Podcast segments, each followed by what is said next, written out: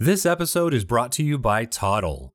Toddle is a teacher built, AI powered platform that's more than a learning management system. The founders of Toddle are former teachers who realized their workflow was broken as they struggled between systems that didn't talk to each other.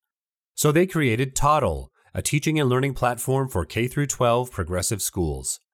Toddle goes beyond a typical LMS, streamlining all aspects of teaching, from curriculum planning and mapping to assessments and gradebook to progress reports and family communication. This includes standards and competency based learning, student portfolios, project based learning, and much more. So if you're looking for a new platform or want to stay ahead of the curve and want the best tools for your teachers, check out Toddle. We've linked to their website in the show notes. Their team is very responsive, and if they ask, tell them ATLIS sent you. Welcome to Talking Technology with ATLIS, the show that plugs you into the important topics and trends for technology leaders, all through a unique independent school lens. We'll hear stories from technology directors and other special guests from the independent school community and provide you with focused learning and deep dive topics. And now, please welcome your host, Christina Llewellyn. Hello, everyone, and welcome back. We are talking tech with ATLIS. I am Christina Llewellyn. I'm the executive director of the Association of Technology Leaders in Independent Schools. And I am Bill Stites. I am the director of technology at Montclair Kimberly Academy. And I'm Hiram Cuevas, the director of information systems and academic technology at St. Christopher School. Welcome, everyone. Hey guys. Hi, Bill. Hi, Hiram. This is exciting because we're still kind of getting our sea legs under us with this podcast. And when we were talking about getting it rolling, we knew that we wanted to cover ground that was both conceptual and strategic. But sometimes we also recognize that it's useful for our community to do a little bit of a deeper dive on technical issues. And so today, we're diving into something a little bit more techy where did you guys come up with this idea? Bill Hiram, whose whose bright idea was this? I will say that everyone on the podcast today is someone that I spoke directly with and about the topic of APIs, the idea of what is this application programming interface that you hear vendors talk about, that you hear people talk about. And it's one of those topics where everyone says they've got one. Everyone says, oh, we integrate with and we've got an API that can do X, Y, or Z. And then you've got to really kind of sit down and dig in on it. And I'm going to plug our conversation that we had with Eric Heilman at Cirrus about data, because where this started for me was this question about okay, we've got all these different data sources.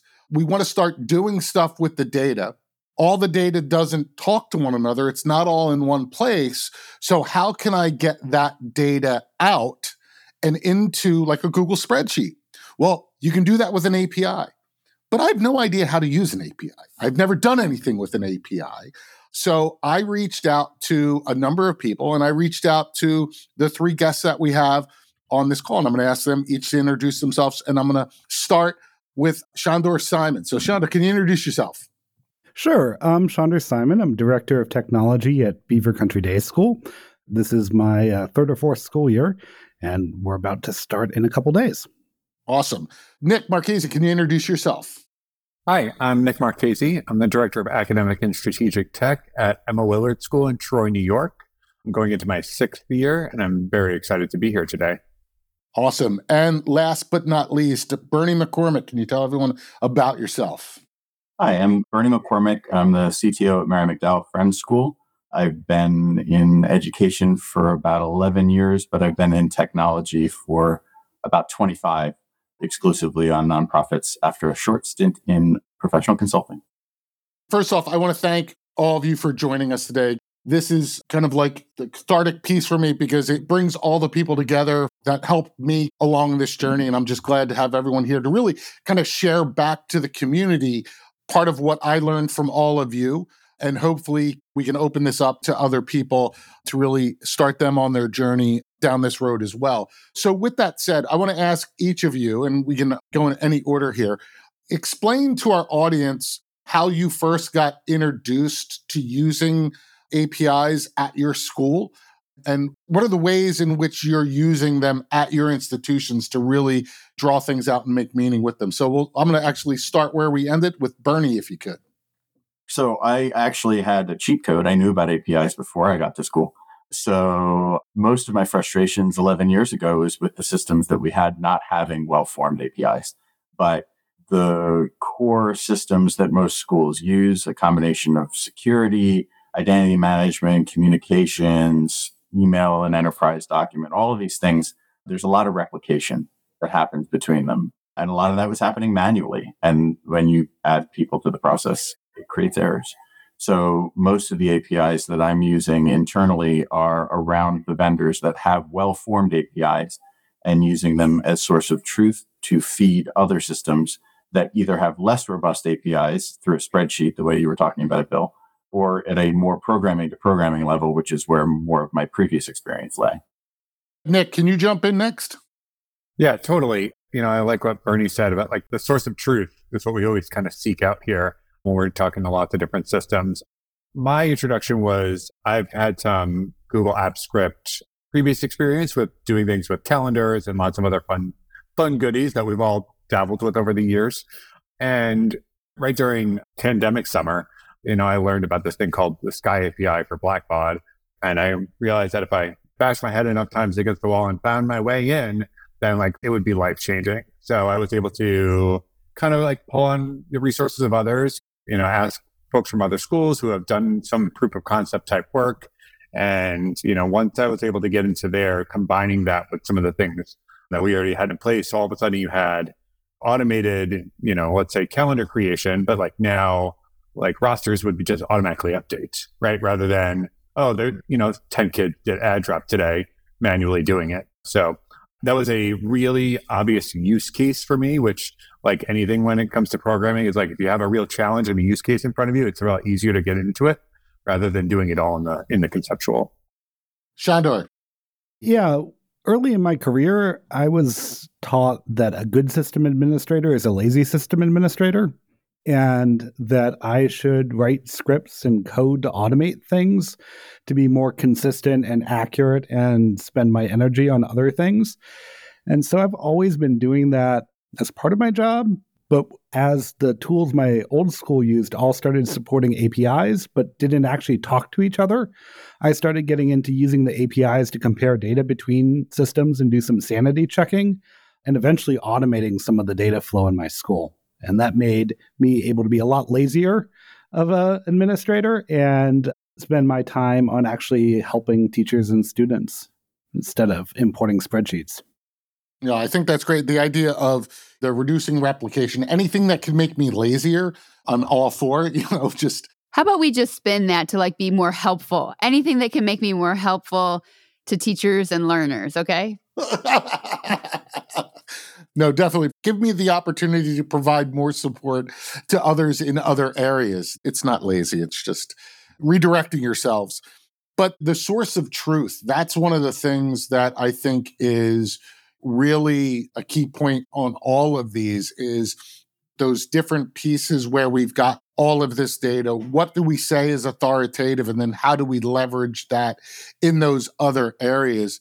Bernie, I think you mentioned, you know, the identity management. I think that's a key piece of it. You know, what APIs support the ability to simply click that login with button you know what I mean, that you can use across multiple systems. Hiram and I, when we spend time working, you know, with our own schools and with other schools, one of the things we'll look at is like, how many different usernames and passwords are you having to manage and keep in your head?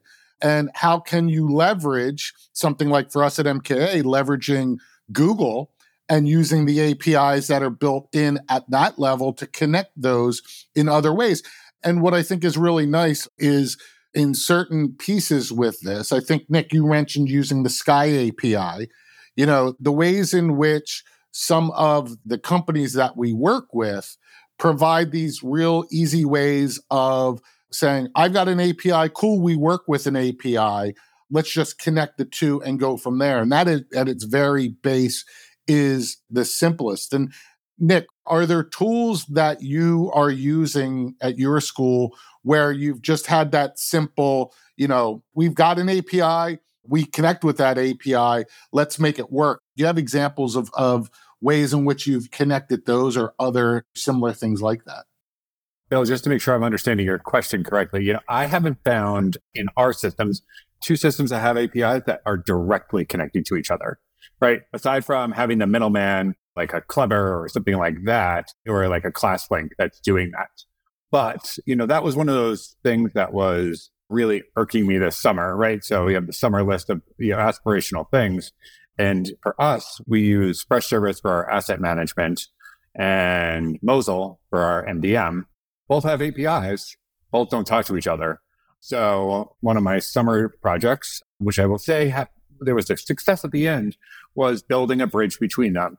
So I'm a- able to now, we can assign a device to a user in Mosyle and connecting to both APIs, it automatically assigns it back into Fresh Service to that user. And when we put asset tag numbers in Freshservice, it automatically pushes them over to Mosyle. And I think there's a lot more that we'll be able to do there, but it was a bit of a proof of concept that we, we can build these bridges, even if there's not an official documented connection between the two of them. It's just a matter of a bit of a sheer will to make it happen and a little bit of luck and a really, really happy tech who's willing to just like help you get the syntax correct. So, one of the things that I found fascinating about the assembly of people here in this room is that I've had the opportunity to hear each of them present and one of the super strengths, it's a superpower of ATLIS, is its capacity to share. And I must admit, I've learned a great deal. I it wasn't until this summer, and I think Bill and I are very close in terms of our skill set in terms of APIs. We're really just getting our toes into the water.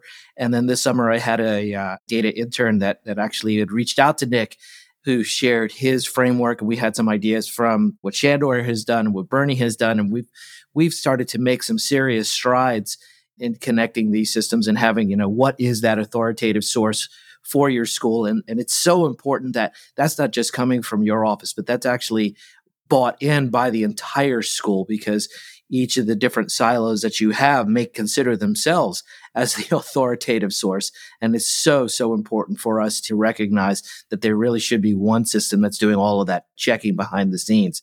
I'm so fired up with this conversation. I, I can't barely contain myself because just in the small amount of work we did this summer, I can already see, you know, how we're able to extrapolate this to other areas.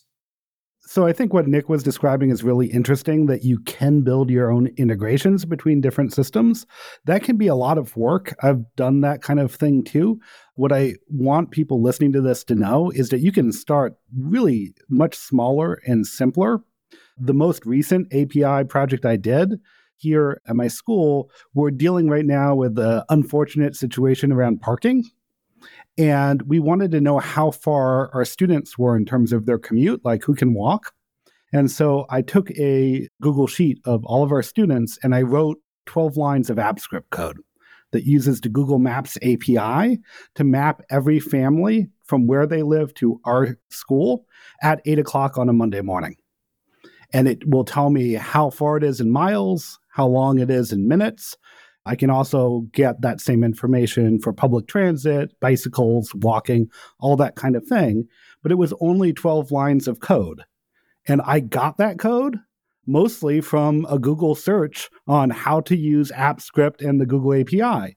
And even though I've done a ton of work in AppScript with APIs, I still started by Googling it. And then it was just a matter of tweaking a little bit of code, and boom, I had an answer in about 15 minutes. You're so proud of yourself, aren't you? Do you love that? well, I love that when my associate head of school had this problem, I could solve it. Yeah, that's great. Bernie, how about you? The approachability is really a big piece here because there's a lot of technical jargon that can be big and scary and, and intimidating for folks having the right access can sometimes be an impediment is not every user has the access to the systems that they need to be able to use an API at its fullest. But if you're a system administrator and you have the admin access to your tools, you probably have the access you need to the system. And I teach this to our high school students in our computer science. This is their second semester work is APIs. They've learned some sort of programming code in the beginning, either JavaScript or Python, and they're ending by playing with APIs. So it is approachable even to our students. So it's certainly something that any of the technical specialists in schools should be able to tackle. There's some great tools out there. API Dog is one and Postman is another that are really helpful in modeling these bridges that everybody keeps talking about and the ways that APIs can sort of talk either to each other or used to be pulled as a source to get into another system or a spreadsheet or you know the endpoints of what you're doing vary significantly. I had mentioned in passing and hiram kind of gave me a look you know a well-formed api versus just an api there's lots of companies and vendors that are like oh we have apis we have apis what those apis can do how much of the data you can get out of a system can you use the api to write data back into the system? These are all higher level questions that really get into the guts of what we're going to be talking about today. But at a very basic level, APIs are accessible and Googleable. Like Shandor's totally right. You can figure this stuff out with not a lot of leverage if you know your way around a code. And can I jump in to just ask a question about that? Because some of our tech leaders we know come from more the academic side of the house. So it might be fairly simple for somebody with a bit of technical expertise, but let's say someone really truly doesn't know where to start or even what the benefits are. What would you encourage? You know, this is kind of where Hiram and Bill were coming from. Like, I don't know what I'm doing here. So, where do you start? And is that Hiram, Bill, why you guys reached out to the folks on our podcast today to say, help me, please? but even understanding, I think, taking that step back and understanding what the benefit can be. Yes, Christina, that's absolutely right. I mean, you hear about the API, you you learn what the benefits are, and then at that point you're like, okay, so how do I deal with this? And there's never a 101 API course to really just grab onto. But when you go to enough sessions or webinars or you see posts from folks like Shandor, Nick, and Bernie, the light turns on and you're like, okay, all right, I can do this. And you start to ask questions and then you start to dabble.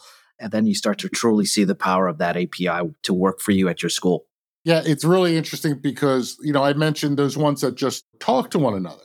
So, like at MKA, we use Veracross, and you've got the ability to set up these connections with these other services. So, to the question I asked earlier about, like, do you have ones that you're using that you just simply push buttons and it uses the API to connect.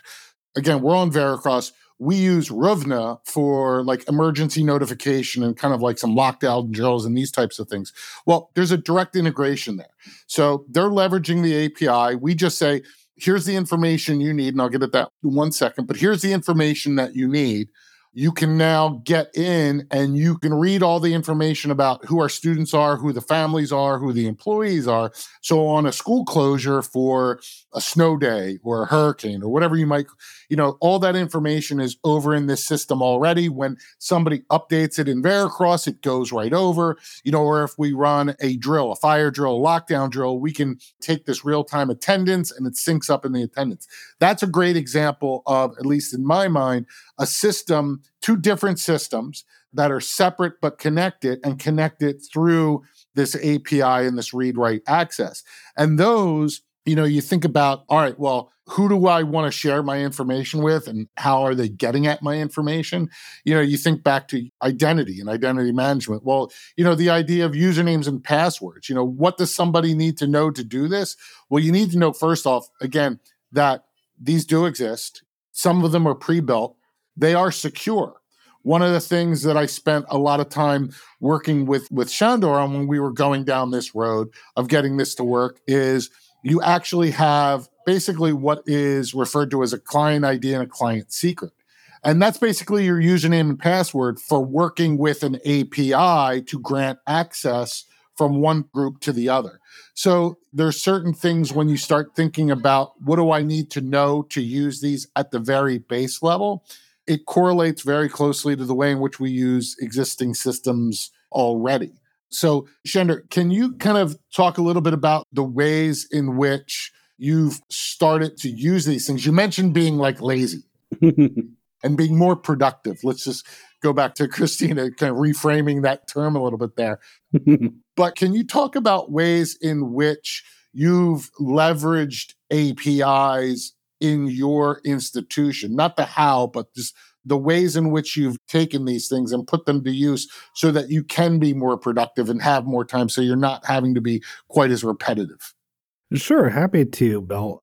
I've done a lot of different things. A whole bunch of them are just about getting data from one place to another or making sure the data makes sense. So, an example of that might be we have a bajillion mailing lists here at the school that are based off of roles. And so, if I know from my SIS that a teacher is in the middle school, they should be in the middle school mailing list. So, I have something that checks that they're actually on that mailing list, and if not, adds them. So, there's a lot of little just things and doing sanity checks and moving data around I also have found that I can combine different tools we have and build new things. So, in my last school, I built a student feedback system on courses that used a survey platform and its APIs and our SIS and its APIs and authentication. So, students hit my web page, they authenticated against our LMS, and then their list of classes showed up. They picked the class and they were moved to the survey tool with all of the class information pre-populated. So there's a lot of different sort of ways to have put these tools together. Stupid little things like badging on the copiers. Every time you're issued a new badge number, you know, a new badge, it has a new number and it has to get updated in the system. So I have a little script that does that every night. I've integrated in my last school our lockdown overhead building paging system with our door system to lock doors. So I also want to pick up on a, a, thread, though, that you brought up, Bill, that sometimes vendors are using these APIs to talk to each other.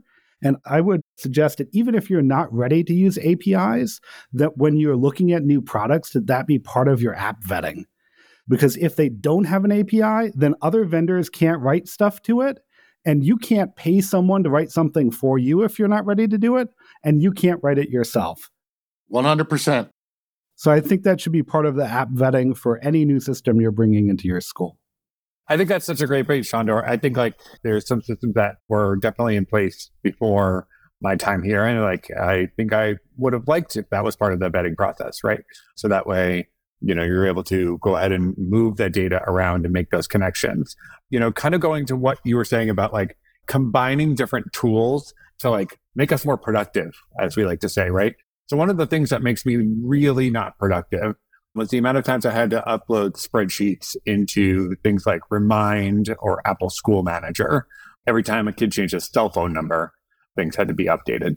And those two things do not have APIs, right? But the Blackbaud Sky API does. So, you know, being able to leverage that to bring stuff into spreadsheets where you need to use anyway, and then finding some other tools like Microsoft Power Automate that can act as the bridge from Google Drive to those systems that have SFTP uploads.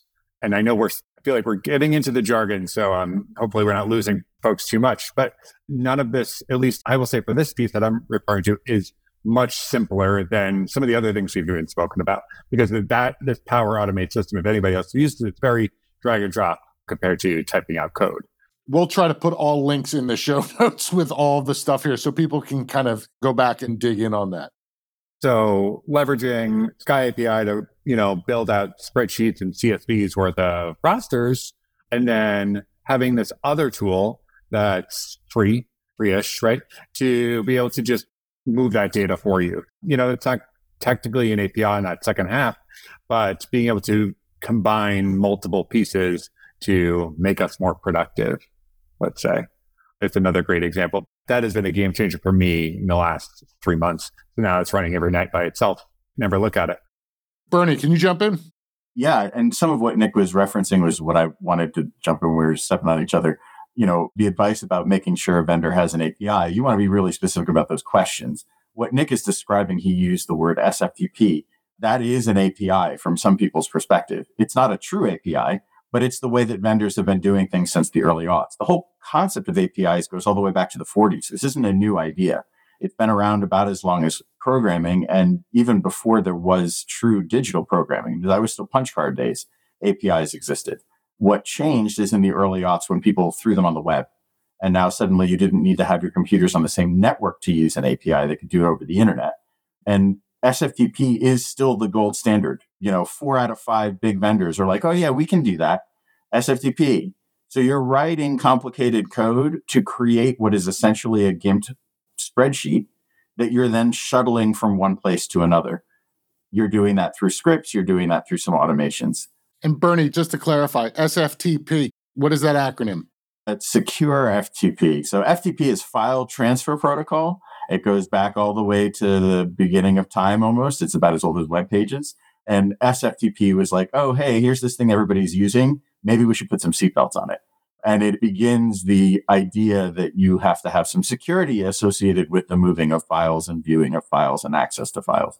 And it's where modern APIs really shine because you're building that security layer. And I think somebody was mentioning, may have been you, Bill, the, the ways in which data is accessed and the ways in which it's being transferred is invisible to a human, right? It's only people who have access to the code base and the services that could even get a look at whether or not it's working right. And they still can't necessarily get at the data depending on how you set things up, which is a good thing. It's a powerful thing. And Hiram, you mentioned ways in which you're using this with your ID cards, correct?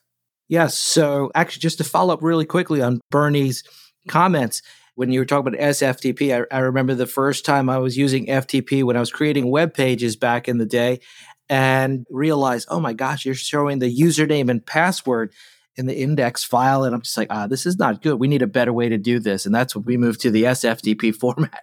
So sometimes people just use the tools that they're given without even realizing the lack of security. So at St. Christopher's, we are actually leveraging Blackbaud's API in order to produce our identity cards for the students and for the faculty. So we have Prox card, so it's going to work with our access control. So we've got an API pulling the information out of Blackbaud into access control, into our card production software, and also into Odin because that Prox card has a barcode, it's got the chip, and it has a mag strip. And so we've taken all of those endpoints and encoded them onto the cards, including the faculty and student pictures, which has been a godsend in that case. But one of the things that, as I think we all know, is that when an API breaks, everybody hurts. And it's so important to also maintain your your APIs as well. So to that point, one of the things that I think about, and we talked about this with Eric Heilman when we were talking about this guidebook around research in independent schools and the way in which you need to think about managing and mapping your data so that you know where all of that stuff is. So I think that plays out really well here because when I think about when I share data maps with people, I go with a traffic light model when I'm laying the things out. I'll lay all of the pieces out on the map and then I draw lines connecting, showing whether data is going from one system to the next, whether it's got an arrow on both ends, meaning is it one way or two way data.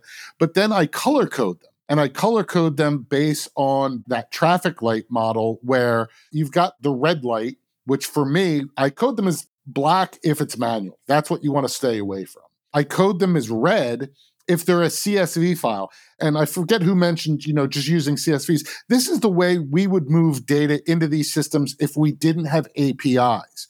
You will hear everyone, you know, just fill out this Excel spreadsheet or fill out this Google sheet and send it to me. Well, that's a CSV file. That's just rows and columns of data that you need to put headers on and send those over. So the CSV piece there as Bernie was talking about, you know, you go then, I go into the SFTP pieces where I'll label them as yellow. Those are great. Those can be automated. Those are secure. Those are generating those CSVs and sending them between systems in ways that reduce me from having to touch them. So, very base level. Then there's the ones that I code as green, and those are the ones that are the APIs those things that are either pre-set up or that I can set up when I have the skill set, which I currently don't at this point. Again, why I'm friends with all the people on this call because they have the skill set. But using those then to kind of doing that. So, pardon me, I think it was Hiram that mentioned, you know, your vetting process when you're bringing on new vendors and looking at the APIs. This is great when you start thinking about all of these things holistically, when you start looking at your data across the entire school and you look at the needs that you've got whether it's from you know an institutional research standpoint whether it's from the standpoint of having to create id cards or just simply getting grades or information from one place to another having all of those things mapped out and knowing what's there and knowing what you need to know for the next step for another system that you might bring in and what those is incredibly helpful. Yeah. And Bill, to sort of take what you're describing one step further, I had mentioned a couple of different tools like Postman, which combine that design building, the visual design building process with developing the code underneath it at the same time. So if you think about Lucidchart or the old Microsoft tool that people used to use to make wireframes, like any of those tools, you're creating a visual design and then they'd hand that off to somebody and they'd go do some coding using the visual design. These newer tools are actually using standard code blocks based on API call familiarity that goes across all systems, right? And creating meta code blocks as you're creating your visual diagram. So it's saving you time and efficacy. Shandor, you had mentioned a time when you use something like that to sort of help save time in development. Yeah, Bernie, I had this issue during COVID that we were trying to use Zoom a lot. I know, really unique story there. And one of the things we did was have a parents' evening, right? And every teacher was supposed to set up meetings a certain way. And there are lots of options waiting rooms, not waiting rooms, passcodes, record to cloud automatically, alternate host. And uh, stab one at this was to ask, you know, like 20, 30 people to follow the same instructions and get it right. And that didn't work perfectly. The instructions were complicated, mistakes happened. It wasn't ideal. And so I was like, I'd really like to automate the creation of these meetings using an API. So I'd never used a Zoom API before. And I needed to figure out, I knew what I wanted to do create a meeting with a whole bunch of settings for someone else. So Zoom has some actually excellent documentation. That's always a good place to start. But you're looking at this documentation before you write any code and you're like, I still don't quite understand how this works, how to do this. And you can use a tool like Postman. It's sort of almost like a web browser for APIs. And it sort of helps you fill out forms and sort of look at the results and sort of play around with the API till you understand it before you write any code. And it actually can write some of the code for you. There's a little menu like write code in JavaScript for me to do what I just did. So it can make it easier, but really it's using these tools sort of to explore and sort of do the sort of wireframe of how is this all going to work before I go out and actually write a line of code. So that's my usual workflow is start with the documentation, fail to understand it, play around with a tool like Postman to actually understand it, and then try writing code. Some of those things that can automate the process for you so you don't know how to do it. I mean, I think back, Shandor, to just you and I going back and forth on a number of Zoom calls when I was trying to figure this out, saying that, you know, just looking at the code and trying to dissect it, having something that can do that for you very simply and very easily you know, I think is incredibly helpful. I went from that conversation, really, Nick, to you, to the work that you were doing with the Blackbaud stuff and the Sky API and the way in which you were you were making that work. And I want to put a link. We'll put a link to you would put together a little screencast of what you were doing and how you were making it work. But can you just explain what you did in that project alone? Because that, for somebody that really doesn't understand something or some, needs something that's kind of like a what I'll call a low code way of doing something. I thought that was a, a wonderful example. Yeah, absolutely. Once I got to the point with my experience with Sky API with Blackbaud of like understanding it enough to be like, there's not enough people who have experience using this. And I know a lot of people probably want to be able to use this. I made it a mission to try and build out something so that I can share at ATLIS conference. And that's quickly started with me trying to build out a coding, almost like template that folks could take with us. And then I quickly realized folks don't know always how to code. So that shifted into building a code set that's attached to a Google Sheet at like drop down menu. So that way there was no coding that needed to be done by the end user. They just had to make a copy of the spreadsheet that had this drop down menu built in, this custom drop down menu built in. And all they essentially had to do was connect their instance, grab a couple of usernames and secret tokens from their Blackbaud account and hit go. And then, you know, kind of the proof of concept was lists, right? So if you're a Blackbaud school, especially, that's kind of what a lot of a lot of the stuff is built on. So once you've got connected, it brings in all of your lists, and then you could choose which ones you want to automatically be syncing every hour into your spreadsheet. Now that's 400,000 rows list, then like we might have a problem because, you know, amateur programmer over here. But it felt like a great way to get that hello world a little bit easier for folks to be able to kind of jump in and access the data that they want to be accessing. And at least in my world, and kind of circling back to our topic at the very beginning, the source of truth can often live in lots of places because folks don't feel comfortable in the place working in something like Blackbaud, right? So if we can get it into a place where they are comfortable, like a Google Sheets, then it's easier for us to always just be changing the data at the top. And then they all work in something at the end with the Google Sheets. That's been, I think, a really incredible and successful experience. And I made a great, lot of great connections with that. And I'm happy to share and talk with anybody about it. So, Nick, we actually grabbed onto your presentation and did just that. And one of the best cases we developed this summer, we had over 33 people onboarding this year, and we automated our extension list that is on our on SaintsNet, our internal directory essentially. And so now, whenever we populate that information as part of the onboarding process, it automatically updates our phone list for people to take a look at. And that's all using the Sky API out of Blackbaud. Bernie, I, I was wondering if you might want to speak about one roster or LTI for some of our academic tech folks who probably hear about that when they're dealing with textbooks or various SaaS applications that would benefit from these areas. Yeah, so we're kind of biologically exposing the need for things like one roster in this conversation in the podcast because as Nick is talking about code reuse and like sharing spreadsheets, and Shandor is talking about ways that it's been used in the past, you end up reinventing the wheel over and over and over again. And vendors got hip to this and they recognize like, oh, how much and what kinds of data are people sharing about kids? If you're dealing with something like an LMS, you need to know what their class is, what the student's name is, maybe some other metadata. It's a pretty open standard of things. Instead of writing it over and over and over again, let's just build a library standard. And that's what one roster is. If you have a vendor that is one roster compliant, or that is touting that their API is one roster compliant, that means that they have pre-built their system to accept or provide data in a way that is standard across multiple vendors. It's sort of like a seal of authenticity that everybody can sort of, oh, I won't have to do a lot of work to do this because it's very well documented, it's very well supported. They've dealt with the bugs of things like what do you do when a kid has a tilde in their name or what do you do when a kid has three first names? Like they know how to do all of that because it's been handled by a consortium of vendors or a group of vendors who are saying, hey, let's pool resources and make this easier for our clients.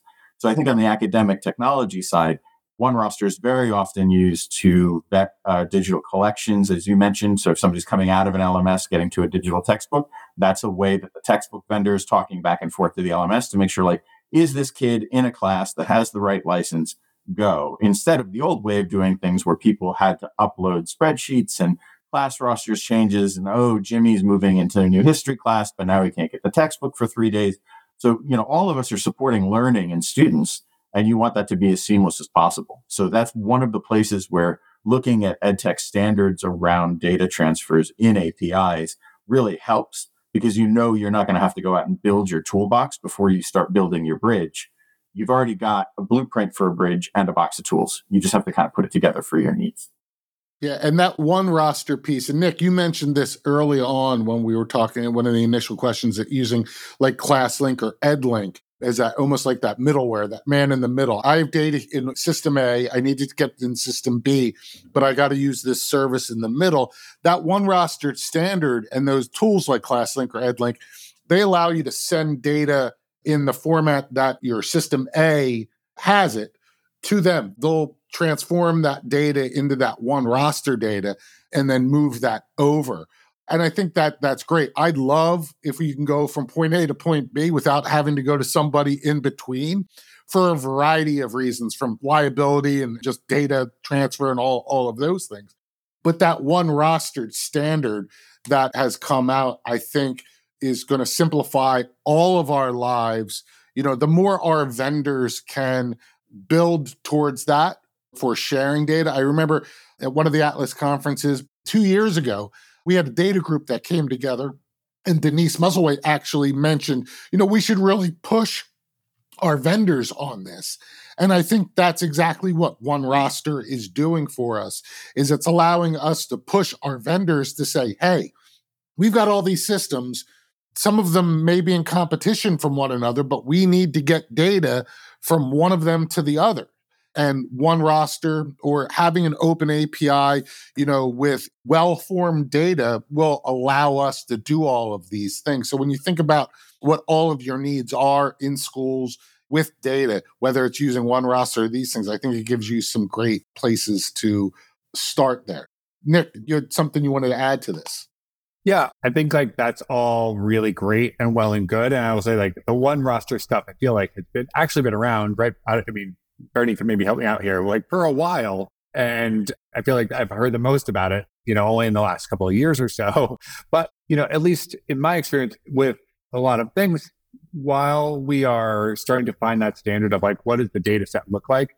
They're still not directly talking to each other most of the time. They're still great. Now we have a standard way to download the CSV files. So until we get to the point where not only is the format the same, but also we can connect to each other, we're going to keep having this conversation. So I'm hopeful that we will get there. And I think there are probably good people behind it. But today, I'm not giving up my APIs. Let's just say that the one thing I wanted to ask everyone, just so that we can kind of throw one little bit out, and then I'm going to ask Christina to bring us home on this. What would be one recommendation that you would want to give people listening to this of like, where would you go to start? Like, what would be the one thing, like, if you're interested in this, what would you say would be that one place or that one thing? Shandor, can you start? Yeah, I would say start small find something in a bite sized piece. Don't try to integrate your LMS and SIS that doesn't have an integration. And I'm going to write an API calls to both of these things. Like find something maybe like that Zoom example I gave, something that is a relatively small problem that doesn't have an immediate deadline that you can sort of dip your toe in the waters. Or like Nick has this really neat solution in Google Workspace with AppScript and Sheets, start just using his thing and don't do any API calls and just do some Google Sheet stuff with it. And then when when you've gotten a little bit used to working with data like that, build on it. You know, like, hey, can I get one other piece of data from another system and compare it with this? And slowly build up your skill set. It can be really overwhelming if you just jump into the deep end of the pool. So just start small. Nick, how about you? I appreciate that. Shout out Shandor. I think starting small is obviously like a really important thing. And like having a really tangible thing you're trying to tackle, because if it's just all conceptual, it's probably not going to feel meaningful. You're going to lose the drive. So having something that you really want to go ahead and tackle, maybe that's you just want to go ahead and pull in email addresses for students into one sheet or you just want to go ahead and uh, you know see if you can even hit this data point on one of your systems just like having something that's really meaningful to you because that's where that motivation is going to come from if it's if it's just because we're telling you to do it you're not going to do it bernie how about you i would say the best starting place is conceptual and we jumped right into some technical and observational when i teach this to high school kids i actually spend a whole 40 minutes just getting the concept across. And there's a company called MuleSoft that is actually used for building APIs. It's the other end of, of things when you're a software vendor and want to build an API. But they've got a great three and a half minute video that sort of breaks down like what an API is using non-technical jargon. It is purely like, how do these things work? Right. And it's meant to sort of kick off developers who are then going to write APIs for software but it's applicable also to people who are learning how to do it. And I agree with my, my esteemed colleagues here. You know, having a use case, having a limited use case, but I'm also going to recommend having a deadline. Because of all of these overwhelming aspects to an API, it's really easy to say, like, oh, I'm just not going to deal with that for two weeks. You know, having somebody say to you, whether it's an associate head of school or a vendor saying, we're not going to support CSV files anymore, you know, you can build yourself out a goal saying, I need to be able to get my prox cards activated or deactivated from my LMS, and I've got to be able to do it by the end of the summer. And that motivates you to learn the things that you really need to learn. And along the way, you pick up tools that are then applicable in other places. And which is the goal when I'm teaching this in high school. I'm not trying to get a bunch of high school kids to be developers by the time they're freshmen in college. It's to give them some exposure and conceptual knowledge, which is the most important rudimentary point, and then they can go and apply it to whatever they end up using. I love it. Thank you, Bernie. That was a really great kind of reminder in terms of where to start. I think as I bring this podcast today home, we've covered so much about what you guys have done, some of your examples that you've applied at your school. So, what my question is for all five of you as we wrap this up is if I handed you a magic wand and you could magically have an API that would solve a problem for you, what would it do? I'll jump in on Hiram's example because I need this now. And it's one of the things to Bernie's point as well set yourself a deadline. I need to develop ID cards for our school. So thinking about like the school's information system, the access control system, the point of sale system, the library system, I need to be able to gather data and push data to all of these places. So if I had one that could work with all the systems that I need and was open on both ends, that would be what I would want immediately in order to get these cards out so that we could have this single point of truth that hangs around everyone's neck that people lose on a daily basis. Good answer. We have a special, unique situation with a coordinate program with St. Catherine's. And so we have students in both schools. And so we're constantly working with CSV files at both schools. And I would love to be able to, you know, automate some of the data sharing that has to happen with the enrollment between two different site IDs, which is problematic in and of itself because it, you have to authenticate to two different systems. And this is a, a thumbs up to Bill brought up Ruvna earlier and Ruvna was actually able to do that using a district model for our two site IDs for accountability, for crisis management. And so we actually see the boys and the girls within one instance, which has been fabulous. So when we have a situation, either teacher on, on, whatever campus can see all the boys and girls on their individual rosters, which has been fabulous. So it just shows you the potential and the scalability of an API if done correctly.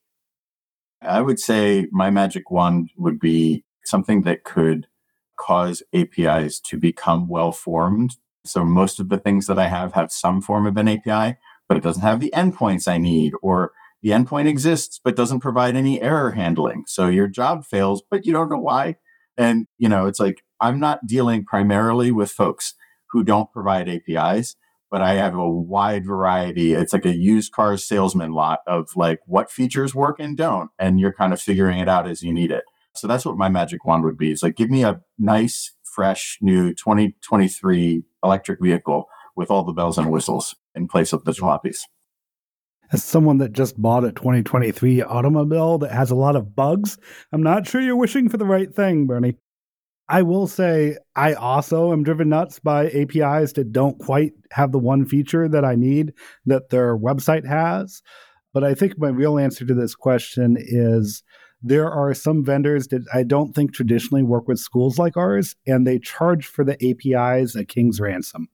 And so, our payroll vendor, I can't afford to get API access. I think it would cost more than another HR person. So, I'm hoping that vendors become a little more reasonable in what they charge for APIs. I think the school based vendors are pretty reasonable, but it's, it's those ones that don't work with schools much that I've run into uh, some issues. And I think I'll tag onto Bernie's answer. I think there are a lot of tools that we have that have APIs, which is great, but a lot that are missing that one thing.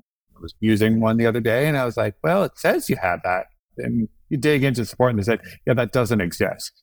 And having those really great vendors who are willing to iterate and improve those API endpoints. Some are have really robust communities about that and they're really transparent and they are updating that regularly. And some it's it is what it is and it's not going to change. Or there's no you have no idea if it's going to change. So I would love just like more, I think just more in general more in general, that's a great place to leave it. I'm grateful for your answers on the magic wand question because I have no doubt that this podcast once it drops, we'll create some discussion on the access points discussion boards the ATLIS hosts. I think that knowing what your magic wand wish list is may generate some feedback and some discussion. And I certainly encourage all of our listeners to continue to connect in with the ATLIS community in that way. If you've heard something that sparks either questions or ideas from this podcast, go over to our discussion boards and let's have some communication. Our vendors are there to help support us, our community is there to support each other. Gentlemen, I'd like to thank you all for your expertise and for kind of laying out there all the good, bad, and ugly parts of this work that you've been doing. Thank you for joining us on the podcast, and we'll continue the conversation online. This has been Talking Technology with ATLIS, produced by the Association of Technology Leaders in Independent Schools. For more information about ATLIS and ATLIS membership, please visit theatlis.org. If you enjoyed this discussion, please subscribe, leave a review, and share this podcast with your colleagues in the independent school community. Thank you for listening.